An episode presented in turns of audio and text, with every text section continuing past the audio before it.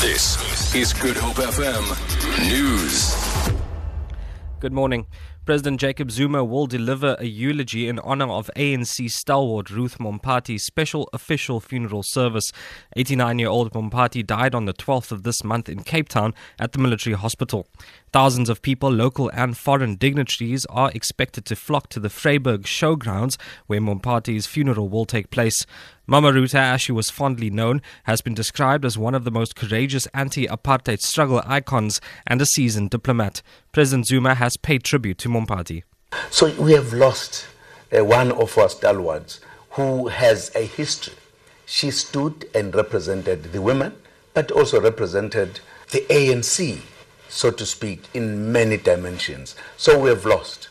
We are looking forward now to take her to a final resting place uh, but she has indeed run her race.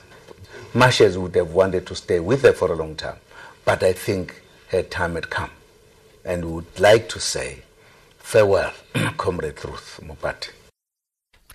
The DA and Durban's eThekwini Metro are at each other's throats over an apartheid sign on one of the city's beaches.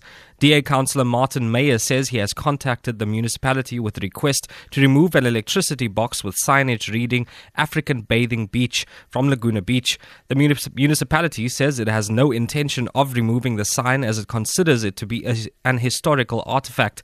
Mayor says the municipality needs to give the electricity box a less offensive name.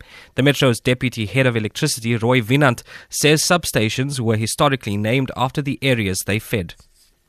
The treasurer of the Karoo Action Group says it's written to government to express concern about shale gas exploration licenses, which are expected to be issued this year.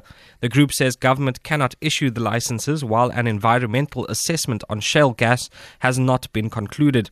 CEO Jonathan Deal. Our concern is that the government has now finally convened a strategic environmental assessment on shale gas mining.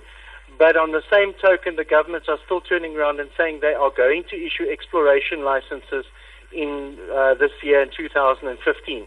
Our concern is that they should not be issuing exploration licenses before their own strategic environmental assessment has been completed. A young Russian woman has accidentally shot herself in the head with a pistol while posing for a selfie.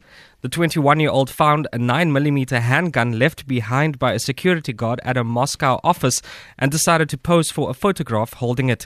Police say while taking the selfie with one hand, she accidentally pressed the gun's trigger, shooting herself in the temple at close range. She is in a serious condition in hospital.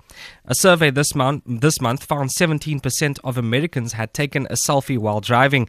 US investigators in February said a pilot's repeated snapping of selfie photos caused a small plane plane to crash, killing both people on board. For Good Hope FM News, I'm Ajikshay Peterson.